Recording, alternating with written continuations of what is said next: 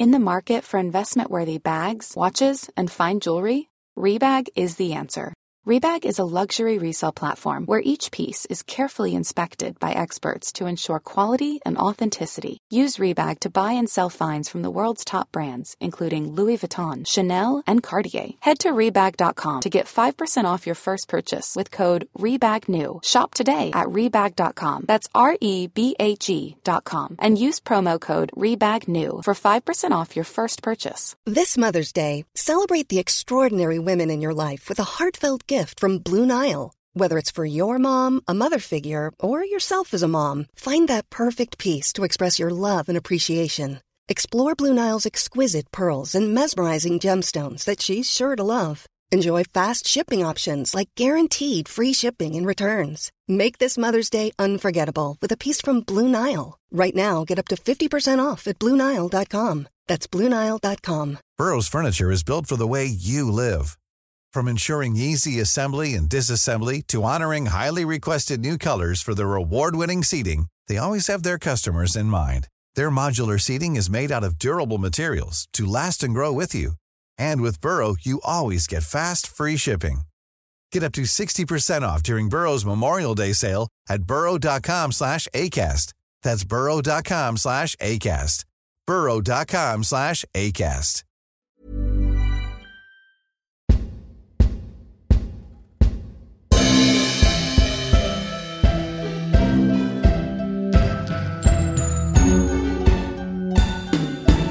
Really 007. James Bond is coming back to the big screen in cinemas in the UK, and we're hoping to go to every one of the 25 films. Join us as we celebrate the 60th anniversary of our favourite British agents by watching them all in order. We hope you guys are watching them too, so please let us know your thoughts.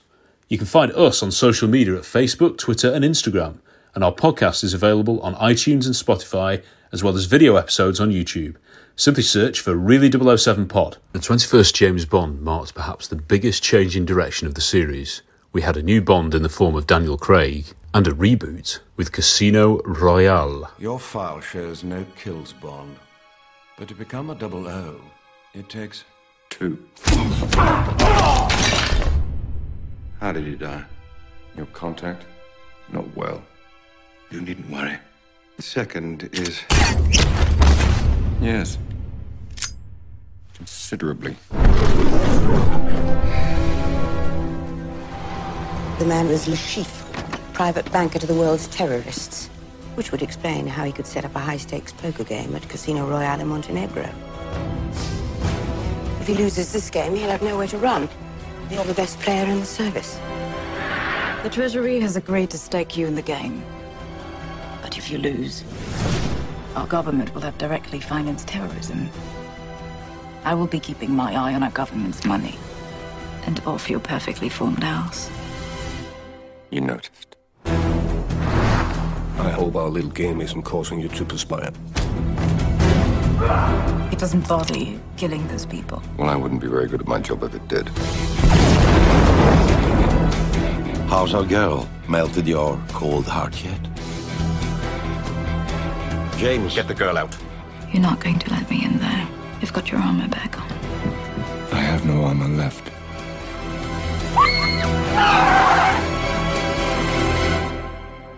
You've stripped it from me. Whatever is left of me. Whatever I am. I'm yours.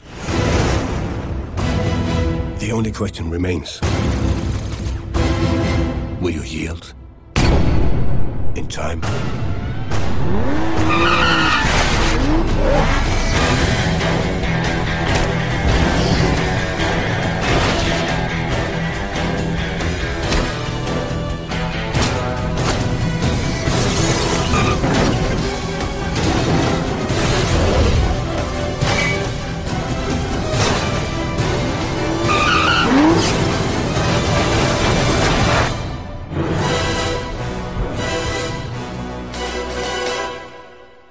Hey, Sam here. I actually recorded this a few days ago, but I had a cold, and so I ended up not actually going to watch Casino Royale. And also, I sounded terrible, so hopefully, I sound a bit better this time. So, Casino Royale, I'm actually a bit nervous, kind of ex- really excited uh, because it's the first Bond film that I saw at the cinema in 2006. So, Die Another Day last week was the final official Eon Bond film that I needed to see on the big screen, and I've done that. So, I feel a sense of accomplishment having seen them all now, but to be able to watch a film that I haven't, well, I've seen since, but 16 years after I first saw it, I can understand how um, people who, you know, went to watch films like, you know, The Spy Who Loved Me or The Living Daylights or Goldeneye, their excitement um, of going back to see it on the big screen again after so long. Because I think no matter what you think about the film, it's still important to kind of reflect on, you know, something that kind of really helped you get started. And although my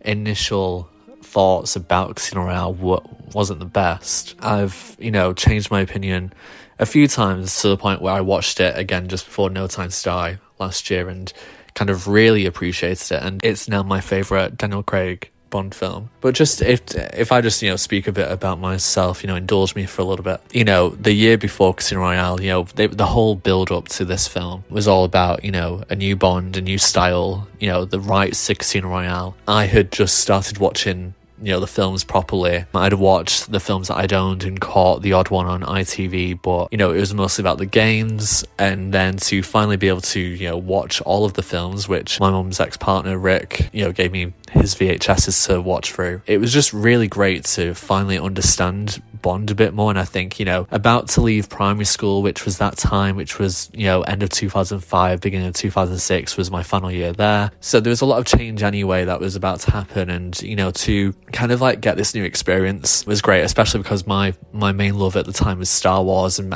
because the prequel trilogy had ended, it was kind of great to kind of sink my teeth into something new to the point where I was asked, I remember I was asked so many questions about Bond in 2006 by a family member to the point where I answered all of them right and he was like, you really need to like do something with this information. And, you know, it took me a long time to actually utilize it in a good, positive way, but here we are. But yeah, so I think, you know, I've watched Casino Royale in the cinema with, uh, with Rick and my uncle Neville. And so it was nice that, you know, I had, you know, people there with me to watch it. You know, it was really important to get, you know, the male influence um, in my life at that time, especially. Um, so, and they enjoyed it too. So it was, despite me not loving it at the time, you know, it was just a great experience. And, you know, I can really reflect on, you know, what this film, you know, actually did and did really well. One of those being Daniel Craig, and I know we can we can all say something about Daniel Craig these days. Most people have things to say about Brosnan, about Dalton. You know, everyone everyone has an opinion, but this is so fresh, um, especially after what's happened in recent years. But I think you've got to admit, you know, he he does the job so well in this film, and you know, it's important to just kind of think about how much pressure this film kind of has. You know, it's a bit, it is, you know, it's like a Spy Who Loved Me. It's like a, a Golden Eye. It's, re- it's setting a precedent and a standard for things that are going to come. So if this doesn't work out, then that's a that's a real struggle. But in almost every area, this knocks out the park. The only thing that kind of frustrates me about this film more so nowadays is just that you know we don't get. It takes so long for some of the elements to kick in. You know, we don't we don't get a Q and Moneypenny for for two more films. You know, we have, you know, Judi Dench, who I love and who I'm so glad is back, but maybe she's just given a bit too much here. Not that I would take anything out, but still, it's just, it's, it's tiny things with this film now. Whereas, you know, 16 years ago, I had many more problems because this wasn't a Roger Moore film and that was, that was what I wanted. Yeah, I, uh, excited kind of like to, to, to see this on the big screen again, but it's also kind of sad in a way because I mean I was what 11 years old when I saw this at the cinema and you know you kind of have all these expectations and feelings and you know life has changed so much uh, for me since then. You know I'm so happy that I'm able to kind of like share this experience with so many people who are who are going back to these films and kind of enjoying it and especially after two years of a pandemic it's nice to come together as we have throughout this time but to you know just appreciate this franchise. And Casino Royale kind of solidified you know my love, even if even if I wasn't a massive fan of it. And I think that's just something to really take note of, despite you know the the things that we may not like about this franchise. I mean, don't you can't change them. It is what it is. But you know, some people love love them. But no, so I'm going to be going to Casino Royale tonight. Super super looking forward to it now. And yeah, I'll report back after I've seen it. Hello, this is Gary Kay at the Vue Cinema, Longwell Green, Bristol. I've not been to this cinema to see a Bond film in years, and really looking forward to seeing Casino Royale today. One of my absolute favourite James Bond films on the big screen for the first time since its original release. Anyway, catch up with you after the film. M really doesn't mind you earning a little money on the side, Dryden. She'd just prefer it if it wasn't selling secrets.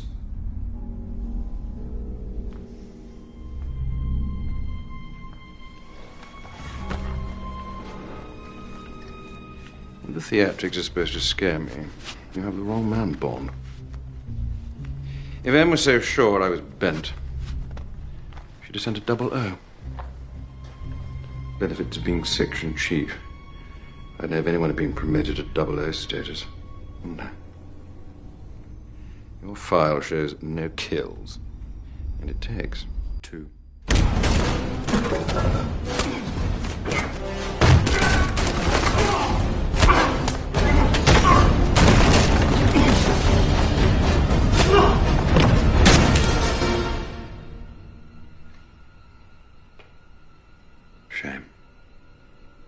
We barely got to know each other. I know where you keep your gun. Suppose that's something. True. How did he die? Your contact? Not well.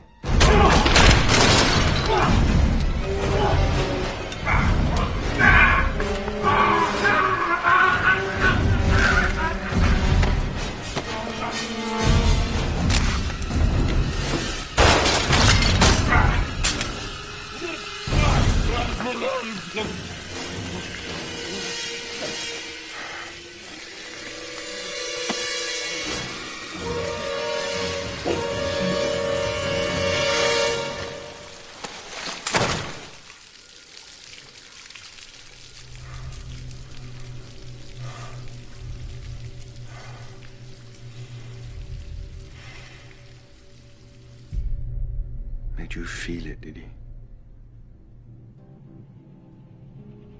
Well, you needn't worry. The second is. Yes. Considerably.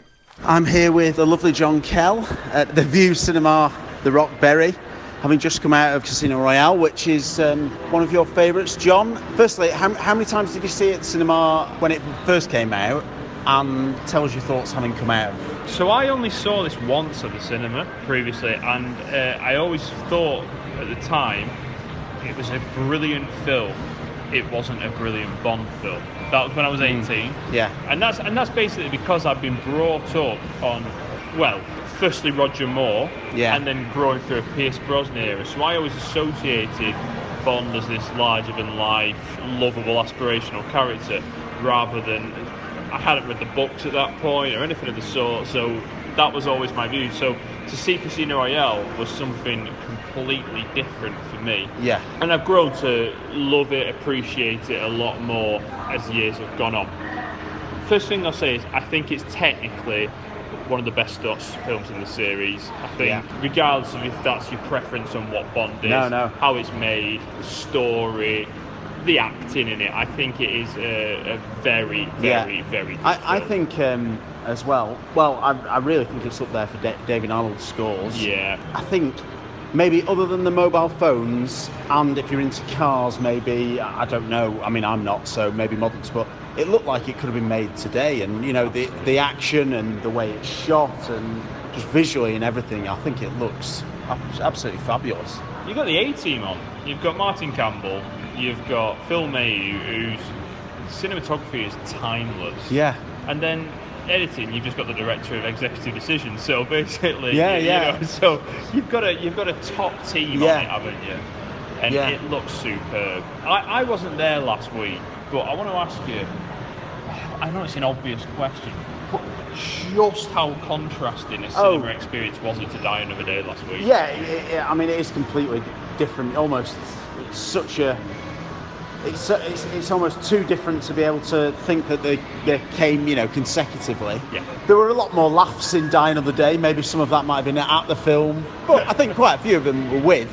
That that tonight was the fewest Yeah. laughs. Absolutely. Even though I don't, you know, there are some like quite humorous bits in it, but it's a ve- it is a very serious film, and Very it's it's quite. I find it quite sort of dark at times. There's a lot, I don't know, uh, you know, both literally and, you know, metaphorically or whatever. I, I, I find it quite quite a hard watch a lot of the time, and I, I, it, it drains me. Yes. I'm sure everyone. There was probably a few, few more than other showings Yeah. here Yeah, say so. recently, um, including um, sat behind me, former Bury striker John Newby and his wife. Oh, really? Yeah. I didn't have the I didn't have the guts to say anything, but anyway. Uh, yeah, so it was good to see a, a, a former shaker in the uh, house to see it. But yeah, any, any other sort of thoughts or you know things that were brought to life at the cinema? You know, that was fresh. There was dialogue that I picked up on that I hadn't picked up on before, like end of sentences. So I'll, I'll go into detail on some things. The first one I'm going to go on about is Daniel Craig's performance. To me, I think this is by far and away his best performance. And I think he goes on a genuine journey on this film. Yeah. I agree completely with the argument that he isn't very likable in this film Yeah. especially in the first half. But I do think that that is a deliberate thing in this thing to actually, you know, he's not even wearing a tuxedo or anything till halfway through. It's very much this. This is a, a real rough diamond who is molding to become the secret agent that we know and love. And I think that Craig does it brilliantly. I think the action in the first half is absolutely superb. I think the, the free running stuff is the best action of the Craig era. Yeah. I don't know how to put this though. Even though the action is absolutely brilliant, it doesn't feel Bondian. I, don't, I, I, I, can't hmm. describe what I think here. I think maybe it's because a lot of it's a bit more down to earth, but especially Yeah. the airport stuff, like driving around the fights in the airport, very much of its time. You were seeing that kind of thing in Bourne. Yeah, yeah. And, and like, I go back to the Brosnan era, which I associated with Bond because I grew up on that. You know, we'd be having quips in there. We might have been having a belt with a piton coming out of it. Yeah. It's none of that. It's- Well, I think you know I agree with you, and I, I think it it's shot brilliantly, and it, it it's really exciting everything. But I think if there is a bit of well, I've said you know in our review before, maybe I think some of the action scenes are absolutely brilliant, and then maybe just a little bit anticlimactic towards the end. Yeah. That, you know, but not you know that's it's very harsh criticism. Um, but I'd say that the fact that those two, the Madagascar and Miami airport ones, are both Bond chasing some one, one, one person, if you know what I mean. Yeah. It just makes it quite. You don't often see that in Bond. You know, you, you might see it occasionally one on one, but usually there are some other people along the way, or I don't know. You know, yeah. yeah rather than a an, just a chase, basically. So I don't know. Maybe maybe, maybe there's something in that. What about I don't know the, the poker scenes and I love the, it. uh, I, I love it. I, I think that's very, very, very Bondian. I think Craig's at his best in the film in those scenes, if I'm being honest. Um, I think he balances it right in terms of the cockiness and the arrogance Yeah. at first, but actually, and then the rage when he realises he loses, but how he turns it round. Uh, I, I think that I think that's the best bit. That's my favourite bit of the film. Right, yeah. I, I think that that's my favourite bit of the whole Craig era, and it's the probably one of my favourite bits in the whole series because it, at the end of the day, I think that that is a modern take on Fleming's Bond. I Yeah. think that's what it is, really. Yeah. You know, uh, I'm, I'm, I'm not a massive reader of the books, but when I look at that, to me as well, it's no.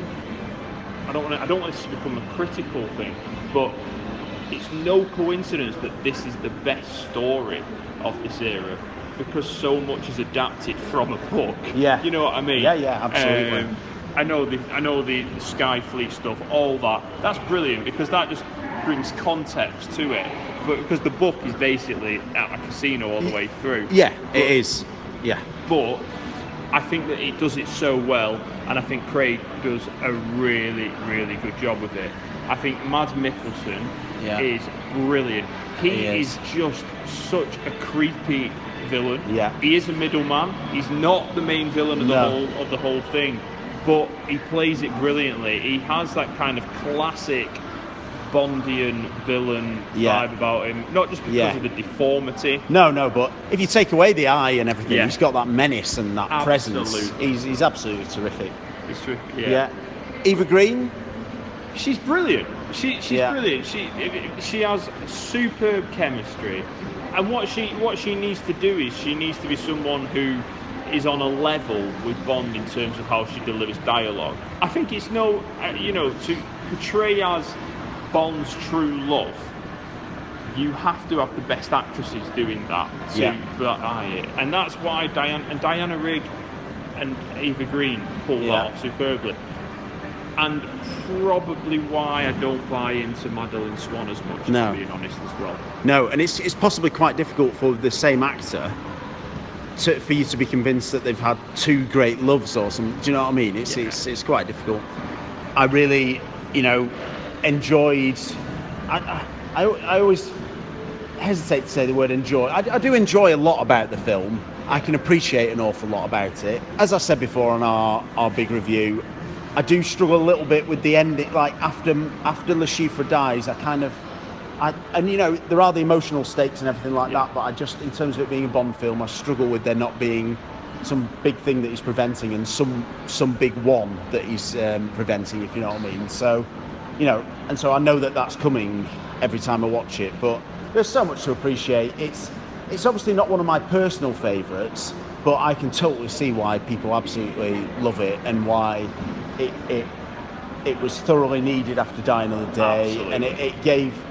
It, it brought the um, the franchise back into the limelight, back into popularity. You know, gave it a kick up the backside, and and and you know, I think um, again, I think I think we might discuss this, but the fact that it was followed by Quantum Solace, which I do struggle with a lot, means that I don't know if that that has and may always affect how I fully feel about where this film leaves things. If you know what I mean. I, I, I totally get that. I mean, this film, in some ways, I would be 100% on board that I'd put this on a level with On Her Majesty's Secret Service if this was Daniel Craig's one and only film. Do you Yeah, know what I mean? I know what you mean, And uh, yeah. because because it, it should be a standalone in a lot of ways, but the fact that then they bring in I what you want to call it, a spin-off of it next, Yeah. and then and then the next film, Bond's quitting the job and hates Yeah, it, yeah. and there's no middle ground in between. And this isn't. And the problem is, is that you're right. It's so easy to say that this film set the precedent for it, but at the time it wasn't this film's fault that No, no, happened, it you know. wasn't. It wasn't. And they really do a great job of setting up a shadowy organisation in the background Absolutely. that, that never really comes to life. And I think, you know, I was watching it, I was thinking, I'm not even sure I like the way they went with Mr. White, really, and you know, and all that in, in Spectre and stuff. It doesn't quite ring true, I don't think, I to that character we just seen there. I agree. I, I completely agree. I, I think there are so many great characters in this film. Memorable Yeah. Bondian characters. Yeah, I mean, definitely. Steven Obanno, I love Yeah. his character. Yeah. I, I don't even know the guy's name, but but um, Le Chiffre's henchman with the knife. Yeah, I know, you I know. Yeah, would have quite liked to have seen more Yeah. of him. Of him. Absolutely. Mathis, you know, what a Mathis, great brilliant character. character. Um, Dimitrios and his wife. Oh yeah, loads of brilliant, Yeah. brilliant characters that all contribute to this film. yeah, absolutely. And I, and I I don't want to get into a massive slanging match, but I don't think we've seen that level of like No. characterization since. No, no, And no, absolutely.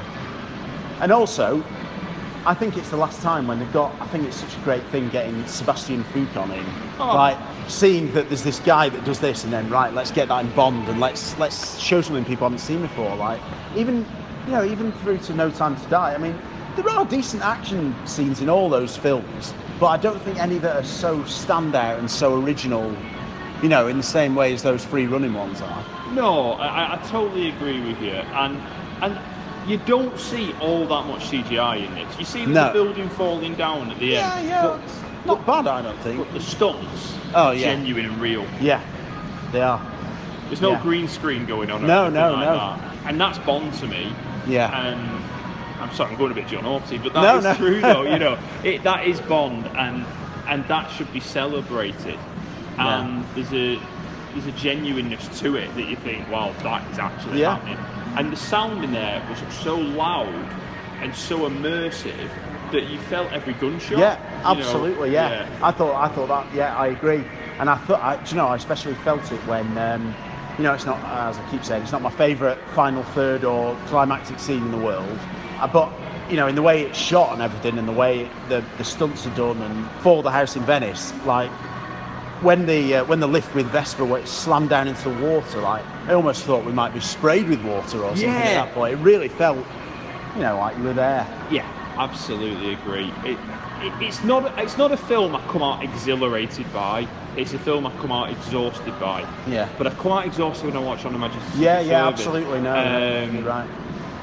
They're a different Bond film. This is not a Sunday afternoon Bond film. No. But in terms of like the Daniel Craig era, this is the pinnacle. This Yeah. is this is him at his greatest. This is the the greatest story. Yeah. Skyfall's got lots of great bits as well. But the other thing I wanted to say, sorry, I am going on a bit here. But That's all right. The, the, the, about the debut of Daniel Craig, no one has ever been given so much focus as Bond in their first film Yeah, as the, yeah. you know, and that's because it's a, a beginning with Bond's story. But as I said, like the the introduction to Craig as Bond on the riverboat on the river was diabolical.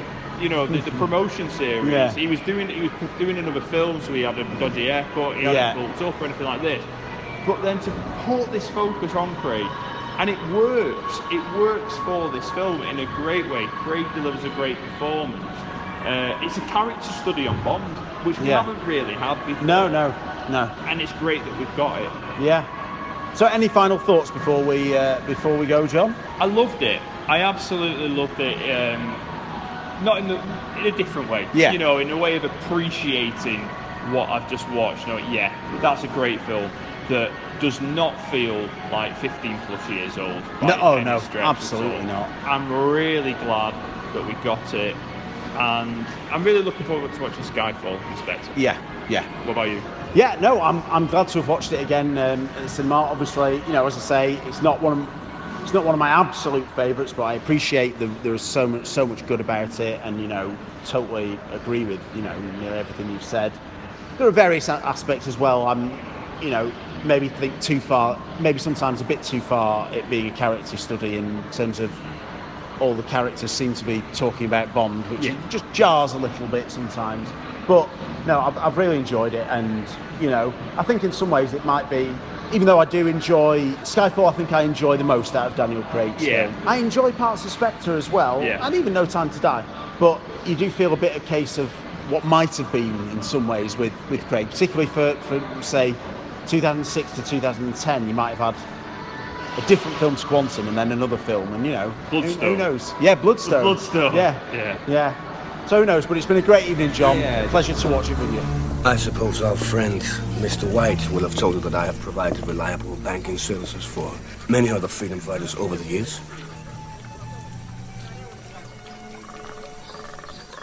Do you believe in God, Mr. Le No.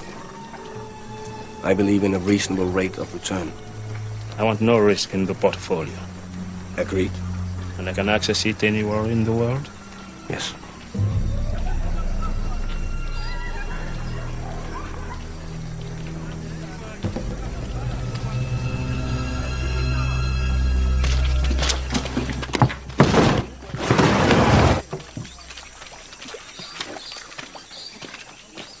Have the money, so short another million shares of Skyfleet stock. Sir, you must know you're betting against the market. No one expects this stock to go anywhere but up. Just do it. Hey Bond fans, how's it going? So um, yeah, I also went to watch this particular Bond film uh, this uh, last Sunday, yesterday. I've got to admit, I'm just going to say at the outset, this is my top Bond film. I just think it's fantastic. It's obviously Dan's first film, 2006. I must admit, when he first got the part for Dan, I just thought, and he was a good actor. I'd not seen Layer Cake before this film, so I didn't know how he'd be in this kind of part. And I did think he was a bit of a weird choice, and uh, but we'll come to that later. It certainly didn't stay that way. That thought. The start of the film with the black and white. I must admit, when I first saw this in 2006 at the Flicks, I thought, oh, do you know what? This is going to be good. I thought because the novel was quite, you know, a lot of it's based on a card game, much as this film is. I wasn't that convinced that it'd be, you know, what, what are they going to do with this? How are they going to make it into an action film? And again, I'll come to that later and say what I think of that. But yeah, the black and white stuff with the, with you know going to see the the guy, the Stark Dryden, that's just so good. It's just pure Fleming, and I absolutely love stuff like that. I could watch things like that all day. Dan doing the shot, you know, he only shoots him in the chair, absolutely amazing. And what he says after it, I've used that quote so many times. Um, and then he gets into the song. Chris Cornell, again, just one of my absolute fave singers of all time. I always get quite sad because obviously Chris is not with us anymore, so it always invokes a bit of a tear to my eye when I hear that song. And I was lucky enough to see him maybe about a year or two after this film in London, a festival, and he was playing that. He did this song uh, solo solo set. Yeah, the David Arnold's score is uh, when I saw that name when I first saw this film, I thought, oh god, yeah, this um, this score is going to be good as well, and it certainly is. There's so much loud music in this film, and it just enhances the. Uh, you know, I always say it's like another person in the film, the music, you know, and stuff like this, and this is a good example of it. I, I do love the chase, you know, with the guy, you know, and he's going jumping on all the stuff, all that kind of thing. That used to be, least, be my least kind of favourite bit of this film, but I, I, absolutely loved it on Sunday when I saw that, and uh, I thought, yeah, it's good. It just goes into that quite quickly near the top of the film, so I think maybe you're not quite expecting that so near the start, but yeah, great stuff. I love the bit when he goes into M's flat and he starts to kind of look up these people and all that kind of stuff. Again, it's just pure Fleming. And uh, Judi Dench just, just comes into it so well at the start. And I love pissed off M, you know, when she's having to go at Bond and kind of shouting at him. I love any. I love the expedition that M. Judi does in this film where she explains quite a lot of the plot through the film, but it's not done in a sort of a a dumbed down way like they sometimes do in some of these films, uh, particularly some of the nineties ones. It's just done. Obviously, Judi just can do that stuff like that in his sleep, so that's that's so good, and I did sort of notice that. And the Bahamas is good, you know, with all the spy work when he's looking up the text message and all that kind of stuff. Again, it's just like pure Fleming, and uh, I can just lap up stuff like that. Uh, the Aston Martin is, you know, the obviously the old one, the DB5 that he gets with the card game. That's such a cool touch, is that, and it sets up the card skills for things later, you know, in the way how he cool he is with it, you know. Yeah, Solange is nice, you know, obviously as an additional Bond girl early on. You know, it's not going to end well if you watch the older films, so you know she's kind of not long for the world after she kind of helps him out a little bit. Uh, I do love the airport bit. That's just so tense, and again, the music's fantastic in that bit. They could have just um, just trimmed it a little bit. I think the airport bit on of the film, you know, it goes on quite long, and it seems to take quite a while to get to the bit, you know, with the, the tanker truck, you know, going up to it. But I'm just I'm, I'm just nitpicking there. That's only a little bit, and it just yeah, I love the way they set up the card game in the Bahamas when M comes to see him, and obviously Solange has been killed, and it it kind of you know explains why he set up the card game and all that kind of stuff. It you just think, oh god, this is going to be good. This is like going to be the main bit of the film. We should expect what the, the book is based on. I mean, who can forget Vesper? I mean, Eve is just absolutely gorgeous. I didn't know much about her when I first saw this. I mean, I got to I don't think I'd seen her in anything else when I saw this. I still think she was quite new to all this kind of acting game. I, actually, when I first saw this film, I, I didn't like her all that much. You know, it, I don't mean I didn't fancy her. She's gorgeous, but I just mean that because she's so kind of kind of icy with him, and you know, and knowing and a bit too confident. You kind of know in the back of your mind that it's a bit of a bluff, and she's not as as confident as that, you know, and she's doing it on purpose. You see the chemistry between those two. Obviously, the actors themselves, you can tell they must quite like each other. I don't know whether Dan was uh, with his future wife at this point, but uh, I wouldn't have been surprised if she was uh, turning up to the set when when they were doing some of this stuff. Maybe who knows? But um, yeah, yeah, good chemistry between those two, which um, obviously gets even hotter later. Yeah, it's, it's, it's nice that they go to Carlsbad. Uh, obviously, the former um, used to be called Carlsbad. There's a lot of history to that place, and it's just kind of an offbeat and quite a vintage style location, which again is nice. I, I guess I keep saying stuff like that. That's what I love about this film. It's just so modern but old school at the same time. It's almost like this film could have been 30 years ago and a lot of it would have been quite similar you know maybe not the effects and stuff but that's what I love about this. You know, I don't, I still don't know how they made this film so good. I mean, uh, yeah, Mathis is good. Is is obviously like um, some of the older allies from the older films. You know the ones I mean. Yeah, he's he's a cool guy. I've seen him in a few things. He's uh, Giancarlo Gianni, I think something like that. He's called. I love Michael G. Wilson's cameo in the uh, the square. That's a good one. It's obviously quite an obvious and a pointed one. always good to see that guy in the films. And yeah, yeah, let's get on to Chiffre. I mean, Mads is such a cool guy. I mean, if you're going to be cool in middle age, you want to be like Mads Mikkelsen. I mean, just obviously in Hannibal and stuff like that, he he just absolutely flies with those dark suits he wears and all that kind of stuff. Such a cool baddie, you know. And obviously, it's got the old school kind of facial thing with his, his eye, you know, the different colour eye kind of thing on his scar, which is good you know, on his eye. I, I like the kind of the. Um, the old school guys at the, the card table, you know, the, the kind of concierges and all those kind of people. You know, Monsieur Bond. You know, I love that when uh, Vesper's going to the bar, he keeps looking at Vesper and he's not listening. It's just that got a good laugh, well, certainly for me and a few other peeps in the cinema.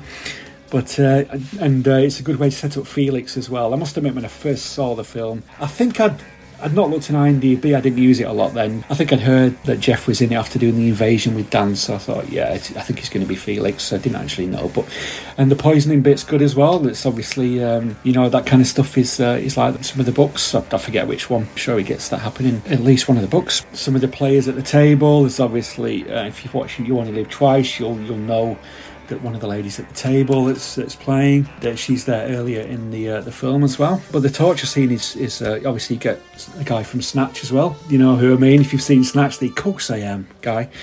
Um, so it's quite funny seeing him in a serious part there.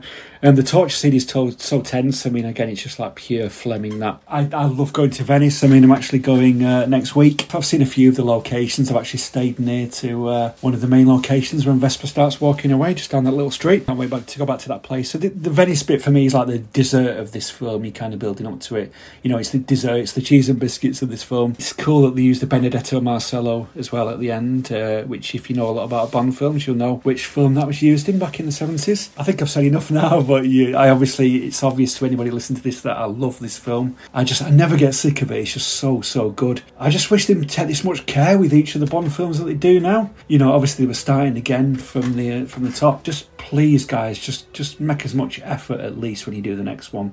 No Time to Die, I do quite like it, but I don't think there's going to be another Bond film again that uh, is as good as this one in our lifetime. Maybe there will be, but I, I, can't see it somehow. It'll never quite match it somehow, but who knows? I hope I hope there is. The ending at the villa is just so good. I mean, uh, let's mention Mr. White as well. Mr. White is obviously does does more in future films. That guy's so cool. I've seen him in a film with a few other people, you know, a few other films, and he's obviously in the uh, a couple more films yet of this franchise. But um, yeah, the ending at the villa with um, Dan doing the immortal line at the end is fantastic. But yeah, thank you for listening, and uh, just keep checking out what these guys do on this podcast because uh, I love what they do. They're such nice guys, and just keep checking out these podcasts that they do because they're doing one for each of these films, and it's a pleasure to be a part of it as well. To be invited to uh, to do it. Um, so thank you. Thanks to uh, Tom, Math and all the other guys. But yeah, check me out on Twitter. Bond Twitter is a fantastic place for Bond fans. My handle on there is the Northern Who Love Me. So uh, check out some of my um, fairly witty stuff that I sometimes uh, do about Bond films. But I just love talking with people about these films like we all do. But yeah, thanks for listening. See you later. Hello, this is Noel here from Dublin in Ireland, and I saw Casino Royale last night. I have to admit, I have grown to have some mixed feelings about this movie over the past couple of years. When it first came out, I lost a lot of faith in the series due to the previous incumbent and the direction that Barbara and Michael decided to go in. So I really had very low expectations, and when I went to see it, I was pleasantly surprised. I thought Daniel Craig was a revelation.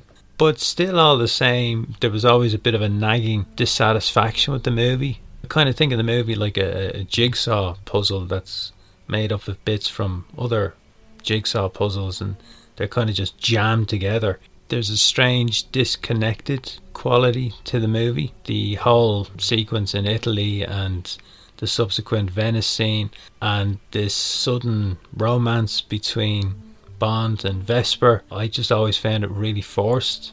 David Arnold's score is far more restrained and a little bit more thoughtful and measured, but the music he uses to tell the audience that Vesper and Bond are in love, I mean, it is absolute soppiness. And I'm not a cynic, I love a good romance, if it's earned, if it's deserving, but in this film, you know, Arnold is quite the accomplice to the filmmakers and really trying to hammer home to the audience that, oh, these two people are in love, oh my god, it's wonderful just so that we can have this betrayal scene where we're all supposed to be absolutely stunned. It's a terrible bit of manipulation. And I do feel that's the Venice sequence that really shows up the film's lack of continuity. And going back to my wonderful jigsaw puzzle metaphor, which I'm quite proud of, I feel that sequence would have worked a bit better had Le Chiffre made it to the end of the picture. And I believe that it was a bit of a late addition to the script. They couldn't quite come up with an ending, and it does really show. The card game itself has a start stop approach, a bit of a flaw in the film that it's trying to be very sophisticated. The filmmakers know they can't tell a compelling story unless the entire audience are au fait with Texas Hold'em. Uh, but thankfully, we do have René Mathis to do commentary for us. His exclamation of "My God, it's the tell!" is as ridiculous as the notion that such an expert like Le Chiffre would have such a blatant tell in the first place. The start stop ants in their pants nature of the, the poker game reflects the, the lack of confidence the filmmakers have. Admittedly, it is tricky, but there's an element for me of if they can't invest in it as a premise, then why should I, in the first place, as an audience member? The highlight for me of the movie is actually probably the first 20 minutes, to be brutally honest. Chris Cornell's song and the accompanying titles are just spectacular. It's just absolutely amazing piece of music and the visuals. And I, I do remember watching it back in 2006 and just a brilliant, exciting moment, I must say, for a brand new Bond movie. But then we come to the probably one of the best action sequences, I think, in cinema over the past sort of 15, 20 years, and it's the chase sequence. Uh, I often hear about the story of The Spy Love Me when, at the end of the pre title, when the Union Jack parachute comes out and everybody in the audience stood up and clapped. I, I often have a compulsion to want to clap at the end of that sequence. Yeah, it's it's. I think there should be a clap for Campbell whenever that sequence is played. I was thinking about why the film doesn't quite sit with me. I think it's a little bit tedious at times, if I'm to be honest. Even the stuff in the Bahamas, which I don't find a particularly appealing backdrop. Uh, the whole sequence in Miami airport, it's a bit dragged on and probably a bit overcooked. Again, even Vesper herself, I mean, she's fine, she's okay. I don't find her as lovable a character as some people might, or even sympathetic. But what I kind of rediscovered from watching the film, and this is a positive, is Daniel Craig himself. And in terms of a screen actor, in terms of a physical presence, I mean, he has an absolutely fantastic face for cinema. Great architecture, um, really stands out as a leading man. And there are some screen actors who they don't say much on screen. They they'll tell you that less is more, when really the truth is they're just not very good actors. But Daniel Craig is one of those rare actors who's well able to act and emote. But in in this film and, and in his role as James Bond, he, he just didn't need to do that. He's great power in his silence, and that's what you want from a leading man. You, you want the audience to be alongside him and to connect with him in some way and, and to be the most compelling person in the room. So that's my review of Casino Royale. Sorry. You've got a bloody cheek. Sorry. I'll shoot the camera first next time. Or yourself. You stormed into an embassy. You violated the only absolutely inviolate rule of international relationships. And why? So you could kill a nobody. We wanted to question him, not to kill him. For God's sake, you're supposed to display some kind of judgment. I did. I thought that one less bomb maker in the world would be a good thing. Exactly. One bomb maker. We're trying to find out how an entire network of terrorist groups is financed, and you give us one bomb maker. Hardly the big picture, wouldn't you say? The man isn't even a true believer. He's a gun for hire. And thanks to your overdeveloped trigger finger, we have no idea who hired him or why. And how the hell did you find out where I lived? Same way I found out your name. I thought M was a randomly assigned letter. I had no idea it stood for. Utter one more syllable, and I'll have you killed. I knew it was too early to promote you. Well, I understand double O's have a very short life expectancy. So your mistake will be short lived.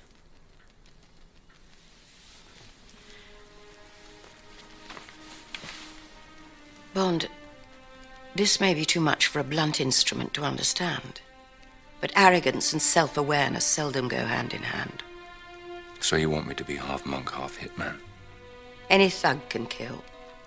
I want you to take your ego out of the equation and to judge the situation dispassionately. I have to know I can trust you and that you know who to trust. And since I don't know that, I need you out of my sight. Go and stick your head in the sand somewhere and think about your future. Because these bastards want your head. And I'm seriously considering feeding you to them.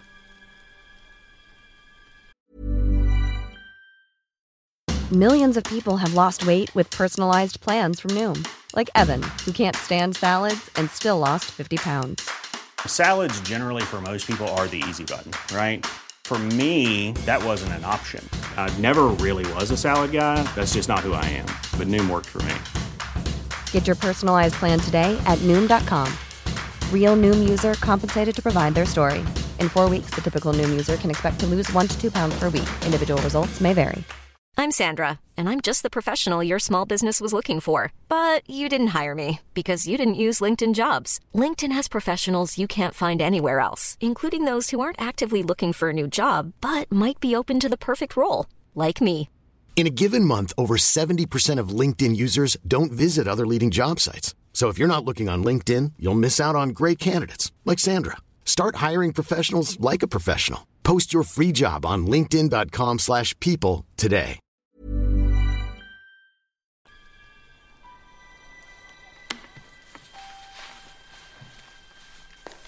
And Bond? Don't ever break into my house again. Mom? Hello, Darren Bithell here, back from my self enforced sabbatical to bring my take on Casino Royale, the proper one. When the 40th anniversary of the James Bond franchise came along, and we had to wait an extra year for the new film to commemorate this occasion, I was buzzing more about that Bond film than in recent years, as I thought The World Was Not Enough was a couple of steps ahead of the rather dull Tomorrow Never Dies.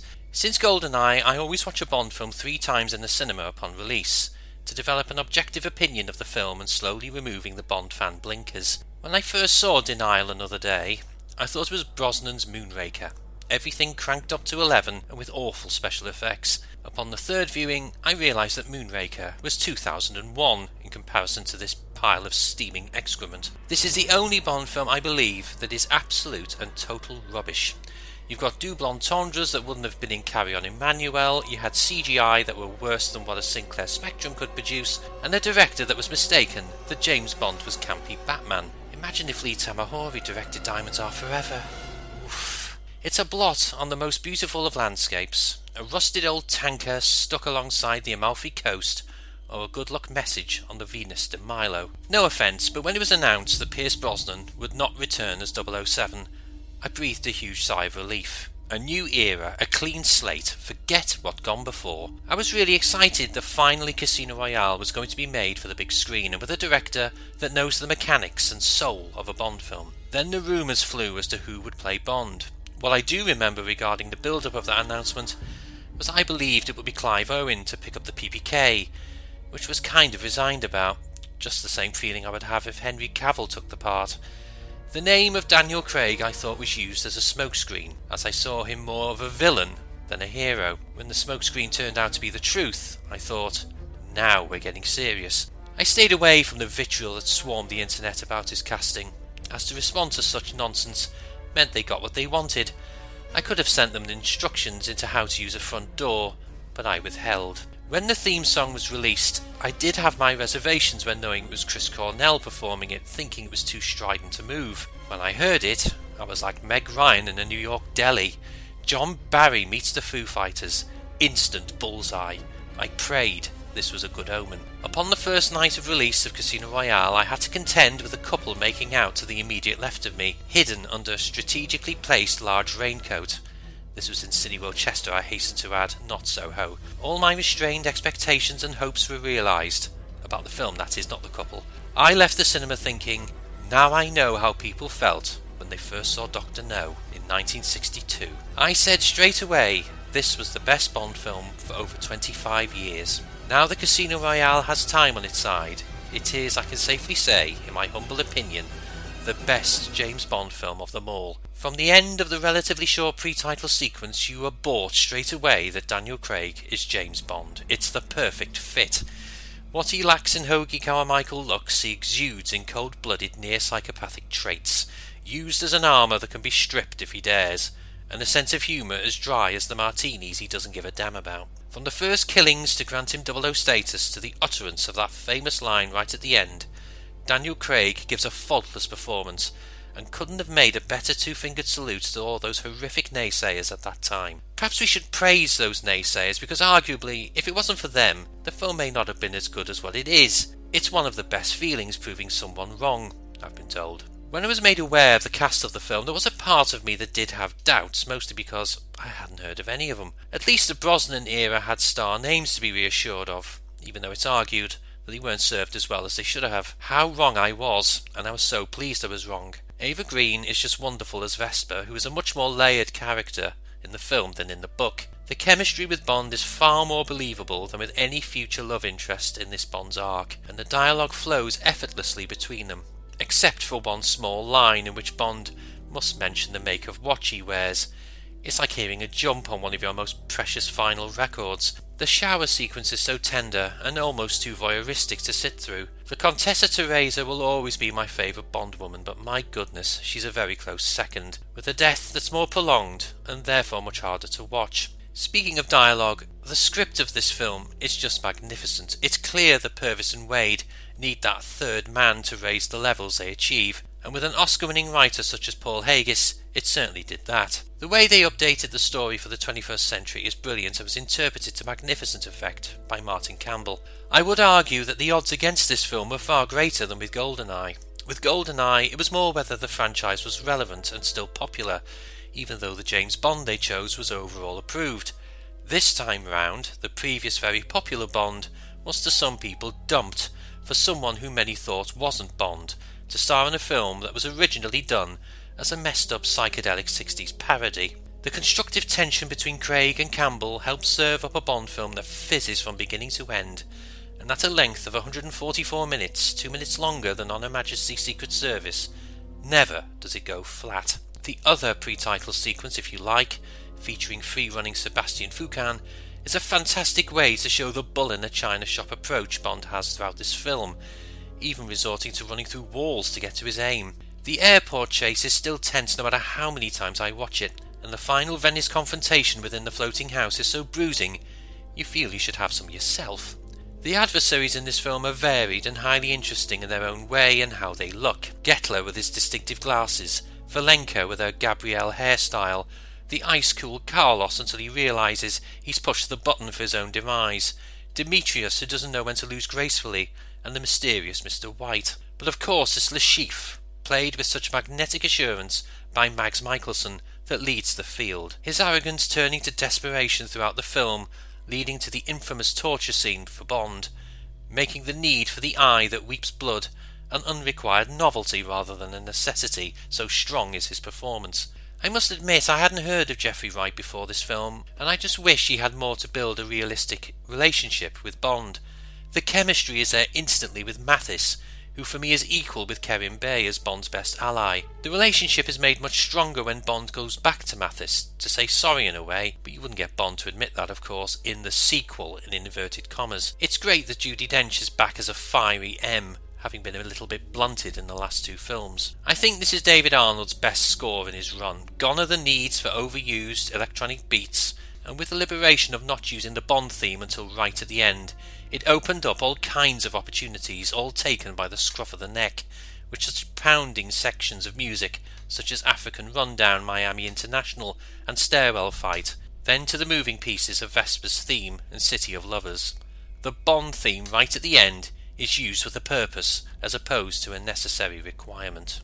So last night I was back at Vue Cheshire Oaks with my wife alongside, and the screening that had the largest attendance in this Bond run likely helped by the National Cinema Day offer of £3 a ticket. But to spend £3 to see a film that appears to be on constant repeat nowadays on TV, it shows that this film always delivers. Furthermore, it was noticed that about half the audience were of the female persuasion, and I'm sure we all know why. My wife decided to attend this screening in case she missed anything the last time she viewed it. You mean any muscle types? I questioned. Trailers were shown before the main feature, one of which was DC's latest epic Black Adam starring Dwayne Johnson and a certain Pierce Brosnan, whose beard makes me wonder if he's going to replace Fred Sirieix in First Dates. I mean, Fred is a very busy man these days. It's kind of a strange feeling to see Pierce in the trailer for another franchise before watching a film from the franchise he's most famous in being involved with, and the Bond film I think he truly wanted to star in. Having a break from the cinema run really helped rejuvenate the anticipation levels, and all through the screening, I was orchestrating my own 4DX screening, moving at every stunt, wincing at every moment a rope impacts, foot stamping along with the soundtrack. I felt exactly the same leaving this screening when I did when I first saw this film 16 years ago.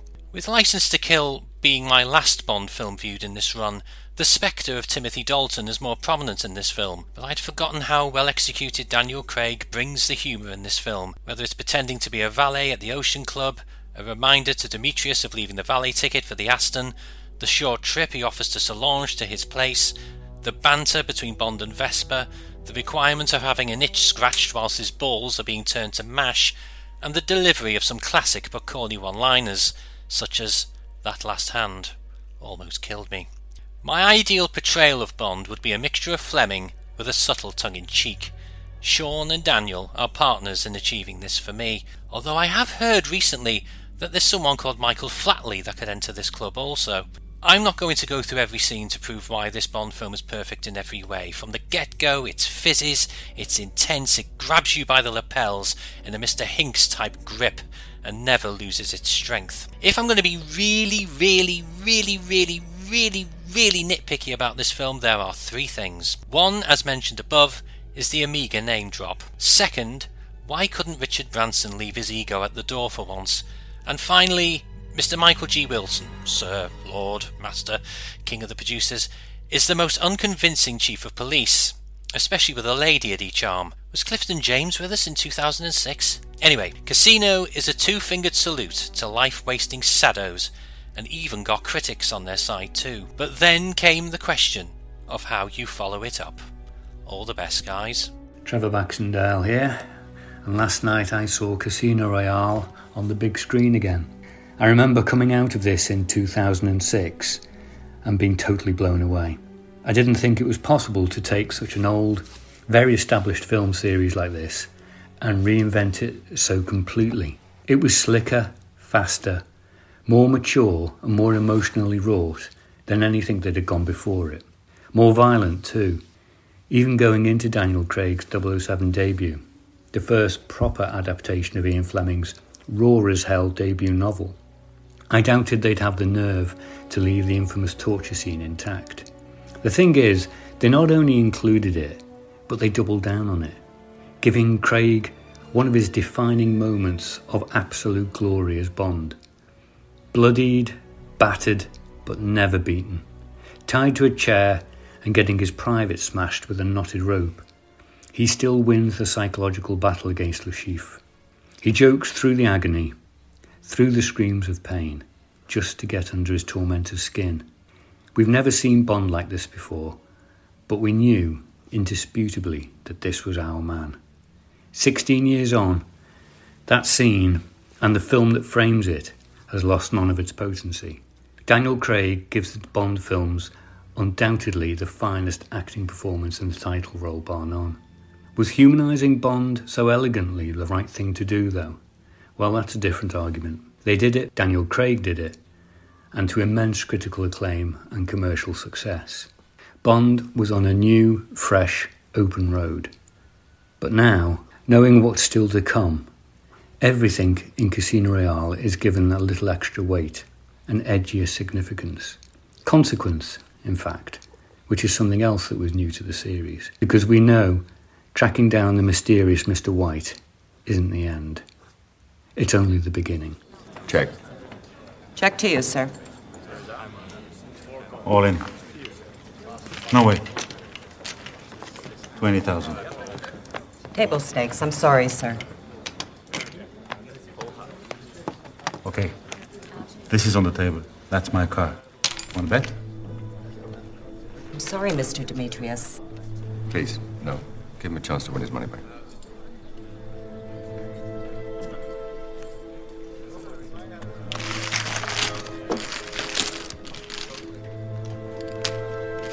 All right, show me, gentlemen.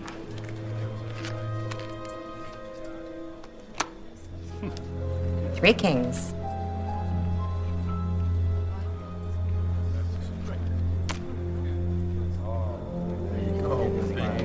Trip aces. Aces win.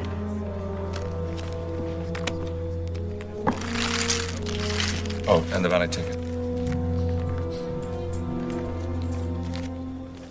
Thank you.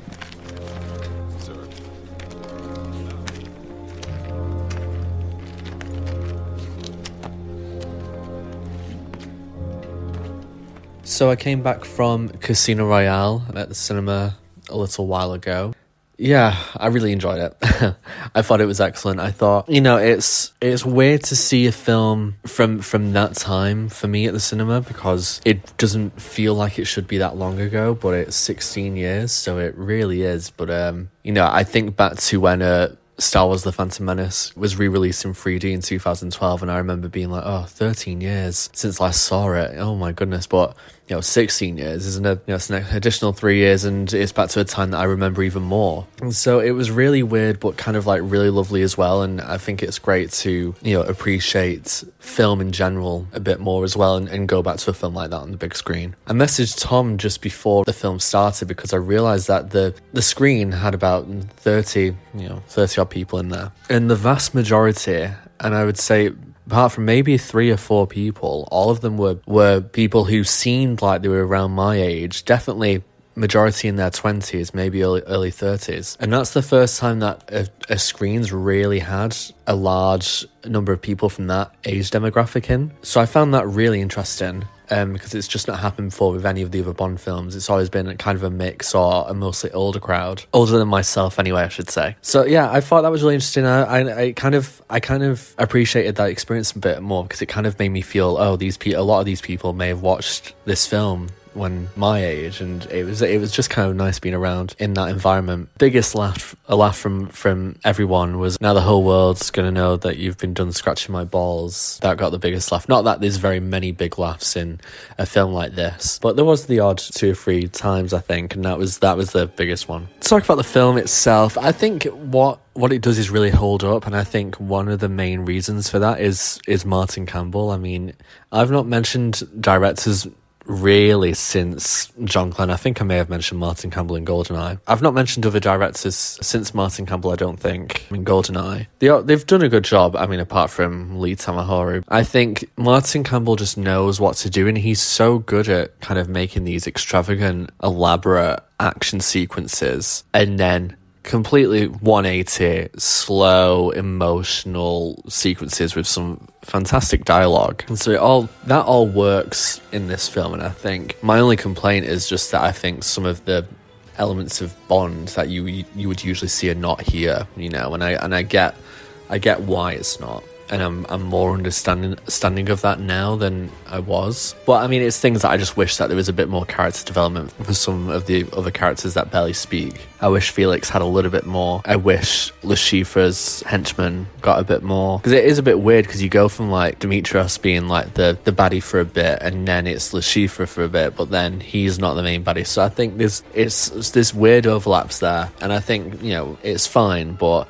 I think it means that you can't properly latch on for too long um, to people. Although, yeah, Mads Mikkelsen does a really, really good job, and I think he's excellent in this. And so he's such a presence, and that's undeniable. I will say one of my main other criticisms, I would say, even though this bit, I've had such a positive experience this time around, I'm not a fan of Mathis. I'm not gonna lie. Like, I just think for me, he's like Basil exposition, exposition. It's just for me, it just feels so obvious, and I don't really think he adds that much. And although he's a bit charming, he to me he he's barely he barely scratches the surface for me in terms of like actual great allies. And then I think his ending's a bit confusing. I know they kind of take care of it in Quantum, but I think if we just look at this film alone, I just kind of go, oh, okay, all right. So yeah, I know that's that may be a bit controversial. I think a lot of people like Mathis, and I th- I, I think the acting's great, but yeah, sometimes it just makes me roll my eyes a little bit. It's like 120 million in the pot, and I'm just like, oh, whatever.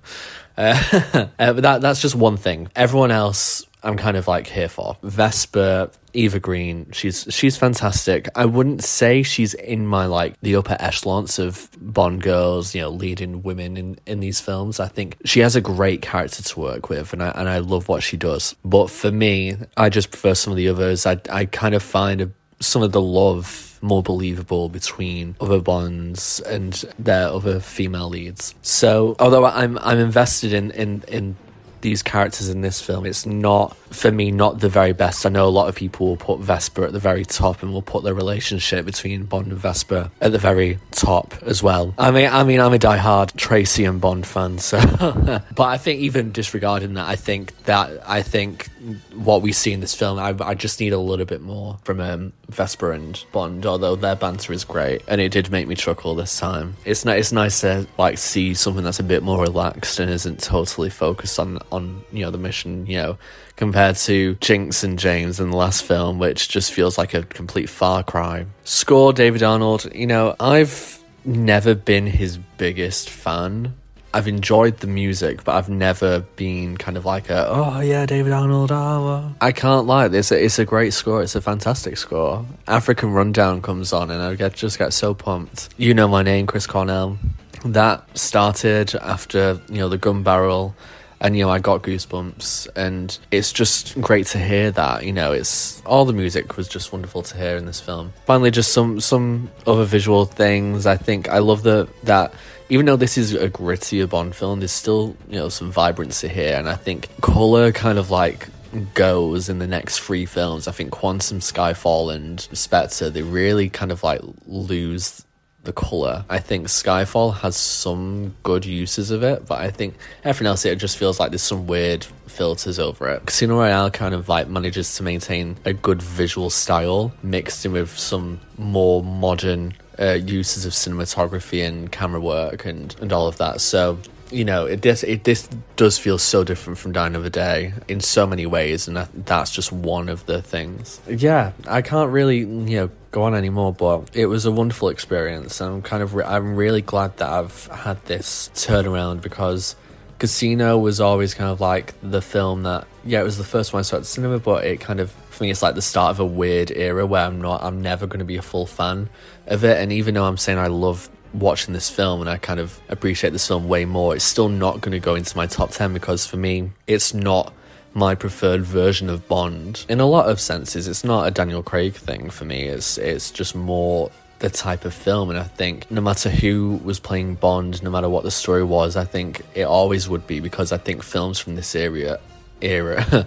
I think films from this era aren't my favorite thing, and that's that's just the way it is. I think if I'm just being really broad about it, but no, it's wonderful, and I'm I'm I'm saying it's wonderful, and I'm trying to like say this a lot more because I know Quantum is next, and spoiler alert. Quantum is my least favorite Bond film. I would put it lower than Never Say Never Again for me as well. I don't know about Casino Royale 67 because I've not seen that in so long. Quantum, I've just never ever been a fan of. I think I enjoyed it during the cinema kind of because it had some good action for a 13 year old me. But yeah, every every time I've watched it since I've I've not enjoyed it. And even though there are some good elements to it, the majority of it for me is just absolutely just terrible. if I'm gonna be honest, I'm gonna grit my teeth. I'm gonna go watch it next time, next week. And I would love to hear what other people think about it. I really would. And I will I will do my best to talk positively, but I cannot guarantee that the majority of it will not be me slating it. But let's end on a high. Casino Royale was fantastic. I hope everyone had a great time watching it. Definitely deserves its dues. My favourite Craig film. I think it's his best performance. I think it's the, the best Craig film anyway, objectively. Thanks for listening. I'll speak to you all soon. Hello, this is Gary Kay. Just been to see Casino Royale on the big screen again for the first time since its original release, and wow, what a difference from Die Another Day. So glad that Michael G. Wilson and Barbara Broccoli listened to the criticism of Die Another Day and set the reset button in the way that they did. Daniel Craig convinces utterly throughout the entire film. So believable, such a strong actor, such a strong screen presence. In fact, the entire cast are just so well picked. Eva Green is superb as Vesper Lind. I really loved her in the role. I thought she was a extremely good leading lady for a James Bond film. Very good on screen chemistry with Daniel Craig, which is obviously essential to the plot working. Mads Mikkelsen is excellent as Le certainly one of the greatest Bond villains in the entire series, and it helps that this is a character that was written by Ian and created by Ian Fleming. So we've got the the quirk of um, the character weeping blood from his eye, which uh, just looks wonderful on screen in those moments in the casino with the high stakes poker game. Thinking of um, the poker game, have to mention Daniel Kleinman's superb, one of the most striking title sequences in the entire series um, for Casino Royale. Such a wonderful title sequence with the playing card motifs echoing that high stakes poker game and also the animated figures on the screen as well. I battling it out just looks 100% James Bond. It just really does visually set the tone for the fantastic film that lies ahead. After this screening, I must admit that I've come to the conclusion that for me, Casino Royale is in my top three James Bond films alongside The Spy Who Loved Me and Goldfinger the film is just so beautifully crafted. Um, absolutely outstanding James Bond film. We've got the performances that I've already mentioned. Uh, we've also got some beautiful locations in the film. The visuals are accompanied by one of the very best David Arnold scores for the Bond series, as well as that really powerful, outstanding theme song by Chris Cornell A great rock track that's made even better by David Arnold's infusion of orchestral moments throughout the song. It's just such a fantastic track with those Daniel Kleinman titles visuals accompanying it, it just makes it something very, very special. One of the other things this film's really got going for it is the fact that there's some fantastic stunts throughout the film. One of the highlights being the chase on the building site with the cranes, uh, something which you're not seeing wall to wall CGI like you were in much of Die Another Day in the action sequences there. You're seeing real stunt people doing real action sequences. And even if you can tell in the odd little glimpse that it's a stunt person rather than the actor it makes it that much more awe-inspiring to look at the fact that it's real people doing these incredible stunts found it very interesting watching the film again with the knowledge of what happens in subsequent films particularly Skyfall, Spectre, and No Time to Die, seeing Mr. White at the beginning of that five film story arc with little hints about Spectre, but not actually using the name of that organisation in Casino Royale. Also, Mathis, who appears in the subsequent film Quantum of Solace, knowing what happens in that film to that character. So many wonderful character moments throughout the film, with a quality cast really making those moments that much more impactful and that much more meaningful, and most importantly, believable. Their performances utterly convince, as well as giving credit to that amazing cast but also must give credit to Martin Campbell and the excellent job that he does as director on Casino Royale, a film that in many ways is very tonally different to Goldeneye, the film that he directed beforehand. But for me, he's crafted something in Casino Royale that's significantly better than Goldeneye. It's just a marvelous film, and for me, it's a perfect Bond picture. As I said, I have to, you know, pull it in my top three favourite James Bond films of all time. I think Skyfall's probably going to be the only thing that might compete with it. So seeing that on the big screen again in two or three weeks' time, whenever I get to go and see it, it's going to be very interesting seeing how the two films compare, watching them fairly close together timeline wise on the big screen again for the first time in many years.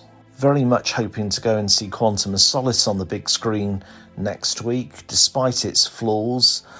I have grown to like the film a lot more over the years. It features, for me, arguably David Arnold's best contribution thus far to the James Bond series of films.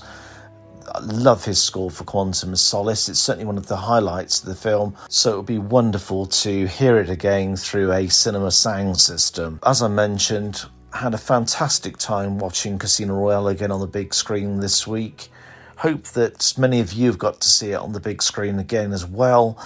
And thanks again to the Really 007 podcast crew for pulling out these entertaining and insightful podcasts, as well as the interviews that you've been putting out with people who've associated with the James Bond films. Have a great week, everyone, and speak to you soon. So you like action movies and you love the stars who perform their own stunts, right? Okay, stop. That's not what this show is. We visit movies from the archive and explore the stunt performer's role in creating the magic you see on screen. We take a deep dive into the stunt itself and break it down so you can better understand how important the stunt performers are to big and small screen productions. Join me, John Orty, every Wednesday for the podcast and every Friday for the YouTube episode. Action movie secrets every week when we go behind the stunts. Find it wherever you find your podcasts. You don't think this is a very good plan, do you? So there is a plan. I got the impression we were risking millions of dollars and hundreds of lives on a game of luck. What else can you surmise, Mr. Bond? About you, Miss Lind?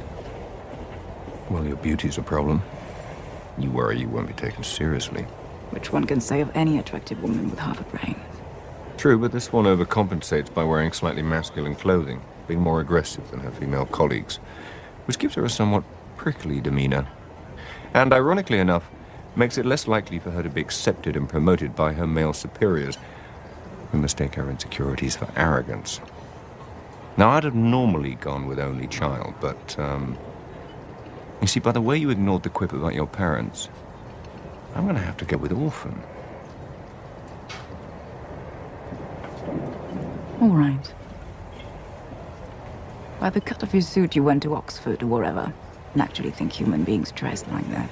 But you wear it with such disdain. My guess is you didn't come from money, and your school friends never let you forget it.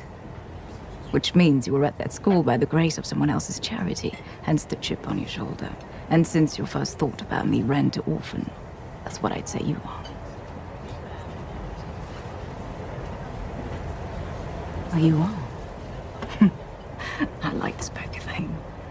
And that makes perfect sense.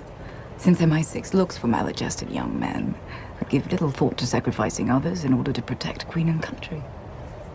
You know, former SAS types with easy smiles and expensive watches. Rolex? Omega. Beautiful. Now, having just met you, I wouldn't go as far as calling you a cold-hearted bastard. Yeah, of course not. But it wouldn't be a stretch to imagine you think of women as disposable pleasures rather than meaningful pursuits.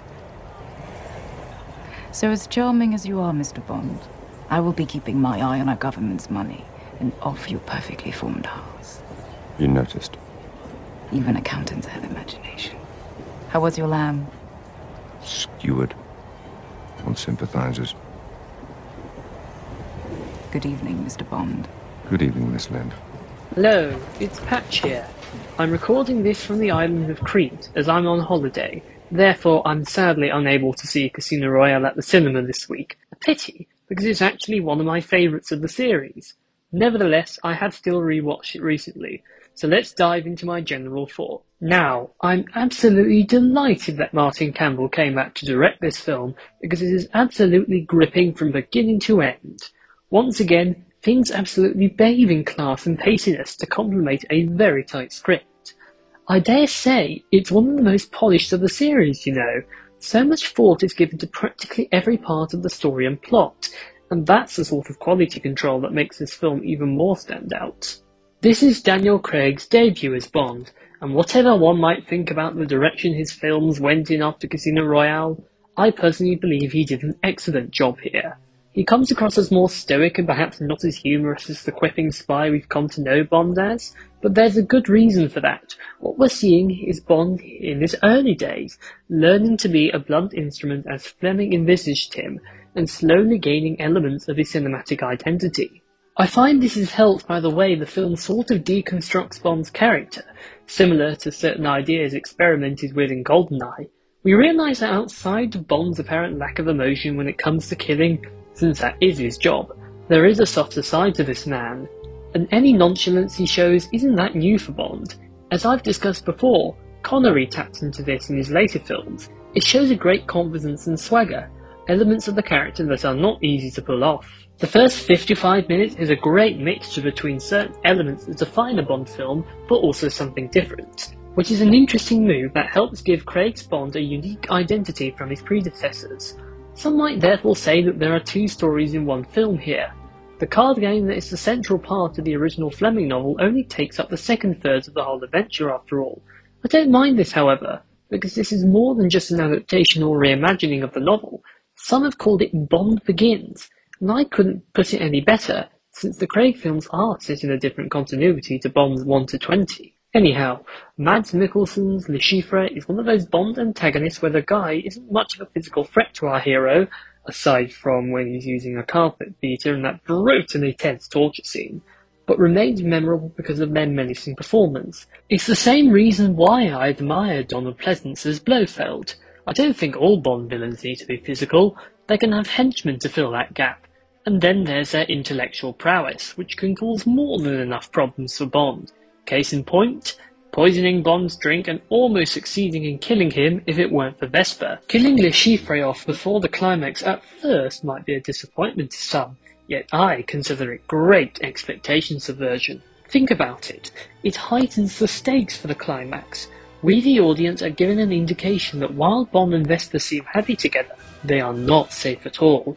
Speaking of which, doesn't their relationship feel so real and multi-layered?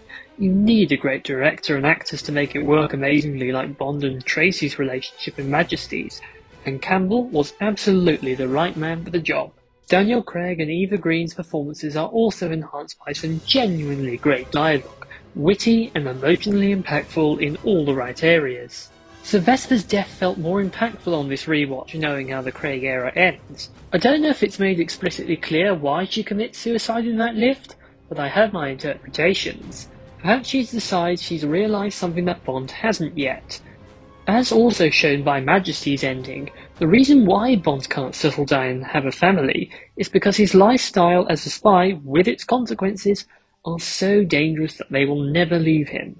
He carries too big a burden for it to work, and that will go on to affect his relationship with Madeleine Swann, in Spectre and No Time to Die. As with Die Another Day score, I have nothing but praise to give David Arnold for this score. It takes a slightly different approach to the Brosnan era scores, reflecting the more grounded tone of Casino Royale, but even without the Bond theme being used that often, many tracks still feel very Bondian. The highlights? Well, I'd recommend African Rundown, Blunt Instrument, Dinner Jackets, particularly for how it teases us with bits of the Bond theme, the end of an Aston Martin, City of Lovers, the beautifully haunting Vespers theme, and of course, the names Bond, James Bond. The fact I've listed so many tracks is a testament to how great the entire score is. One of Arnold's best without a doubt. Out of the two Campbell directed Bonds, I find I prefer GoldenEye slightly more than Casino Royale for being more accessible, the latter requires some investment and a willingness to be open to the way it breaks with some parts of the traditional Bond formula. And yet I would never for one second consider this to only be a great film. For I also see it as being an exceptional Bond film. Craig Bond's era and art continues next, and I look forward to re experiencing this one of a kind tenure in the Bond canon as it unfolds. Hello, everybody. This is Dom here, giving my thoughts on Casino Royale.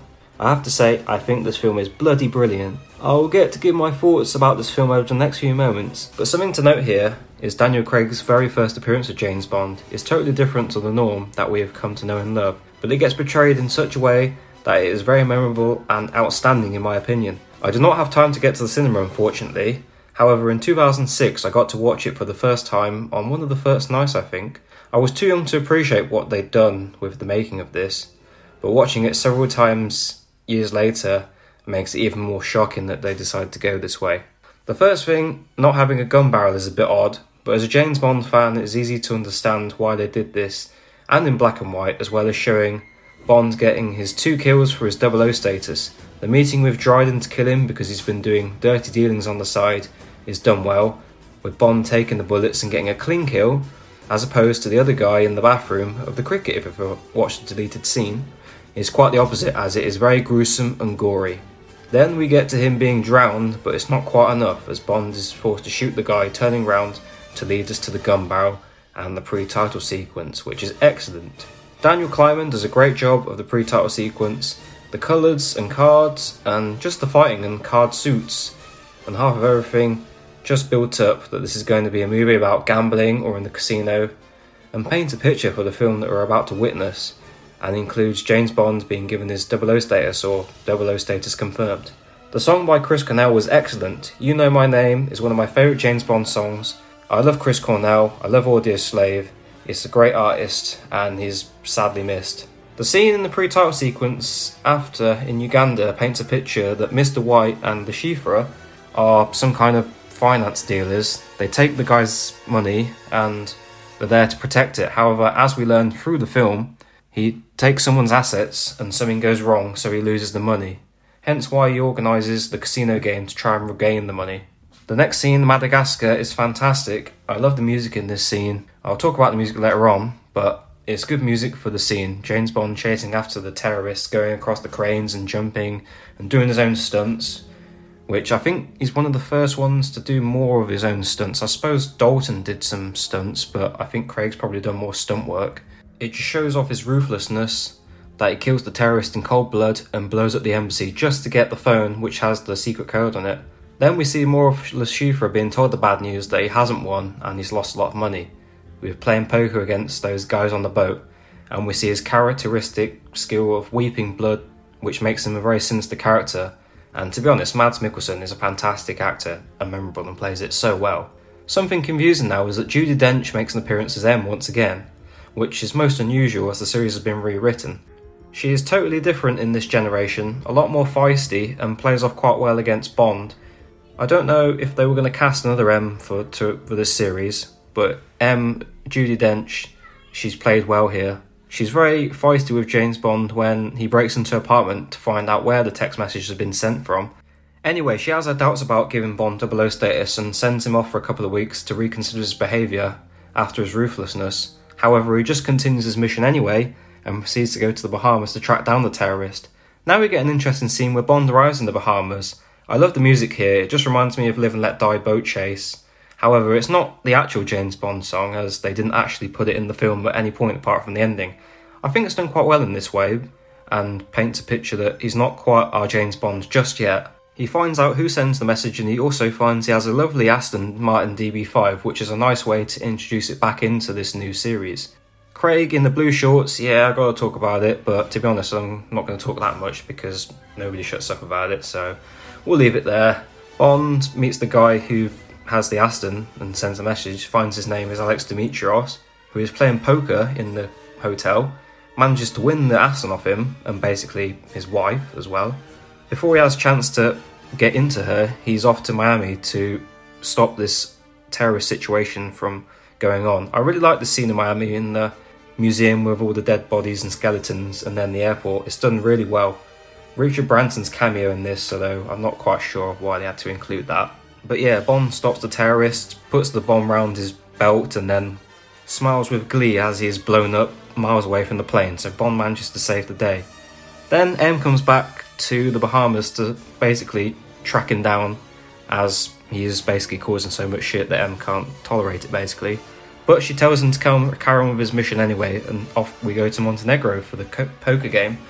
The train scene in Montenegro where he meets the wonderful Eva Green, or Vesper, she is absolutely stunning and definitely top tier Bond girl for me. She's feisty, resourceful, very smart, however, she isn't much of an action girl like Natalia. When she sees the violence in the hotel staircase, basically, she sh- she's shocked so bad that she goes in the shower and Bond has to comfort her, basically.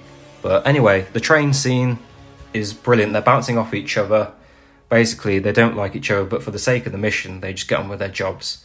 But talking about their upbringings and stuff, I think it's done really well. The lamb skewered and just stuff like that, basically. Yeah, we get to the hotel. The Aston Martin DBS is a beautiful looking car. It's a shame there's no gadgets, but then there's no really MI6. There's no quartermaster, so it's a shame we don't get to see any gadgets. Um, Daniel Craig in a tuxedo is quite something, and they basically prepare their outfits for each other and say they need them looking outstanding. That's done very well. It's funny. Casino stuff is a struggle for me. I don't understand poker at all, so yeah, it's a bit over my head. But the intervals where he kills the African guy on the staircase and Mathis phones the dead bodies in the car, I think that stuff's good. I don't really understand Mathis's role because one minute he's good, one minute he's bad, and then all of a sudden, well, in the next film, he's good again.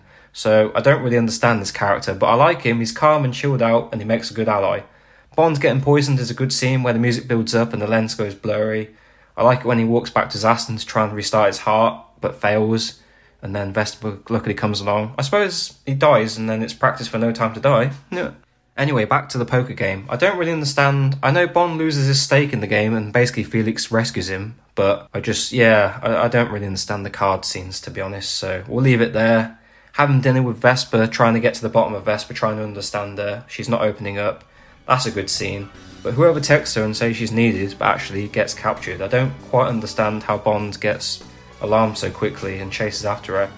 It's a shame that the Aston is not seen that much and gets rolled over, but it is a fantastic stunt. The torture scene, I suspect that will get a lot of laughs in the cinema. I still find it funny today, to be honest. It's probably it's done it's done in a good way. It's not sort of overdone like Roger Moore, but for the seriousness of this film, it's it's done well with Le Chiffre. He just won't give in to telling him the code, basically. We hear gunshots and we think Vesper's been killed, but actually it's Mr. White killing uh, Le Chiffre's girlfriend, and he kills Le Chiffre. Although I don't really understand why he does this because I thought they were together in Uganda, so that's an odd one for me. I don't really get falling in love with Vesper so quickly, to be honest. It's a good love chemistry of the series. It's not as good as Tracy from On Her Majesty's, but it's better than Madeleine Swann. Bond decides to leave the service to go around the world with Vesper, however, she's being played by Quantum still, or if you think about it, basically Blofeld, which is a massive fuck up for the Craig series. But in 2006, it's fine. Going into Venice to get the money out basically to go around, and then finding out she's stolen it, leading to the building being sank, is a good scene, and it's very emotional when Vesper locks herself in the lift and drowns basically. Bond tries everything to get her out, but he can't do it. Well, he does it, but not with her alive. This therefore makes his heartache continue for his generation of Bond, which is good to see an emotional side to James Bond, but not in every film to be honest. I wish they'd just sort of not done the whole it's five films thing and just done separate ones, but never mind. She leaves her phone out for Bond so he can basically chase after the people that basically got her killed. Although it was nice that they were basically going to get him killed, and she basically didn't allow that to happen, so she saved his life basically. Then we get to Lake Como with Mr. White, where he meets him, shoots him in the leg, and then ends with that fantastic line Bond, James Bond. And then the Bond music, which is just fantastic. I absolutely love the uh, end credits James Bond theme. We finally get his theme there. What a moment that is, to be honest. I still get goosebumps thinking about it. So yeah, that's Casino Royale for me. It's a top tier Bond film. It starts the new generation off very well. It's shot brilliantly. Martin Campbell just do anything to get him back for Bond 26 at all costs. He's a fantastic director. He does it justice. Even Purvis and Wade have written a brilliant story for once. This film is very watchable. You have to be in the mood for it, however, to understand the plot twists and otherwise all that but you won't understand it properly. It's not a film you can just put on on a Sunday afternoon after a roast dinner and sink back into your chair. It's a lot more serious. I like the casting of Daniel Craig. I know he got a lot of slack at the time, but I think he's a brilliant actor who's grown into the role. It's just a shame that they couldn't give him a happy ending for his films, and they had to give him a dark edge and emotionally damaged James Bond rather than the previous actors who have all come who we've all come to know and love. I mean, Dalton's kind of the same, but obviously he gets a happy ending. So, yeah, it's not a bad first film. I'm a big fan of Live and Let Die, The Living Daylights, and Goldeneye, for instance, as for Bond debuts. They're definitely in my top three, or top sort of five to ten. I like Eva Green as Vesper. She is a brilliant Bond girl. Once again, she's beautiful and charismatic. Definitely in the top five Bond girls. I like M in this film, even though she's not in it for much, very long. It's definitely different to how she's been played in the previous series, but she plays it well. It's a shame there's no extra MI6 crew apart from the young guy at the computer. I don't even know his name to be honest, he's not very memorable at all. I like the villain, uh, Le Chiffre, he's very mystery- mysterious. Mads Mikkelsen does a great job with him. Mr. White is a memorable character as well. Mathis has done well. I haven't even spoken about Felix yet. He's not in it for very long either, but it's good they introduced the character back after a long period away. Jeffrey Wright is a good actor. I don't really know why Felix is sort of not in it for that long, but he's at the table, but they don't really tell us he, that it's him at the table, at the casino table, until Bond's basically gonna kill the Chiffre and hands him his stake. I like the score by David Arnold, he does a sterling job here. I like the way they use You Know My Name as the main song rather than the James Bond song as he's basically inexperienced and he's just an agent going out to uh, do his job basically, but he's not a good agent. He hasn't proved himself yet. I mean, it's a good soundtrack, but for me, David Arnold, my favourite soundtrack is still Tomorrow Never Dies, so I'm going to hold that down right to the day I die. I like the way it works. I like Vesper's theme as well. There's just so many little things in it. The uh, crane chase music, the Venice sinking building music. I really like that music as well. I feel this would be a good film if it wasn't a James Bond film and just a normal action film in its own right. But that would leave us with no sequel, and to be honest, it would be better in that way if it wasn't sort of, you know, you know how it all ended up. I won't go into it now. Anyway, I've spoke for far too long. Enjoy the film, everybody.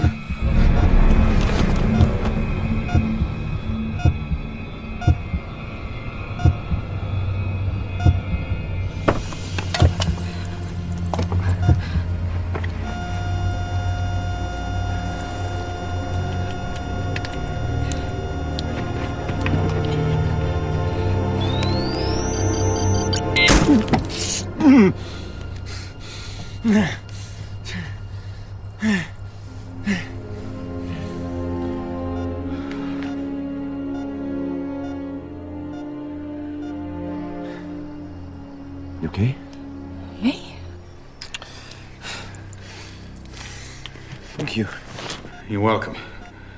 I'll get yourself off to hospital. I will do. As soon as I've won this game. You're not seriously going back there. I wouldn't dream of it. Oh, we wouldn't dream of doing a Casino Royale on the big screen, part two. Go on then.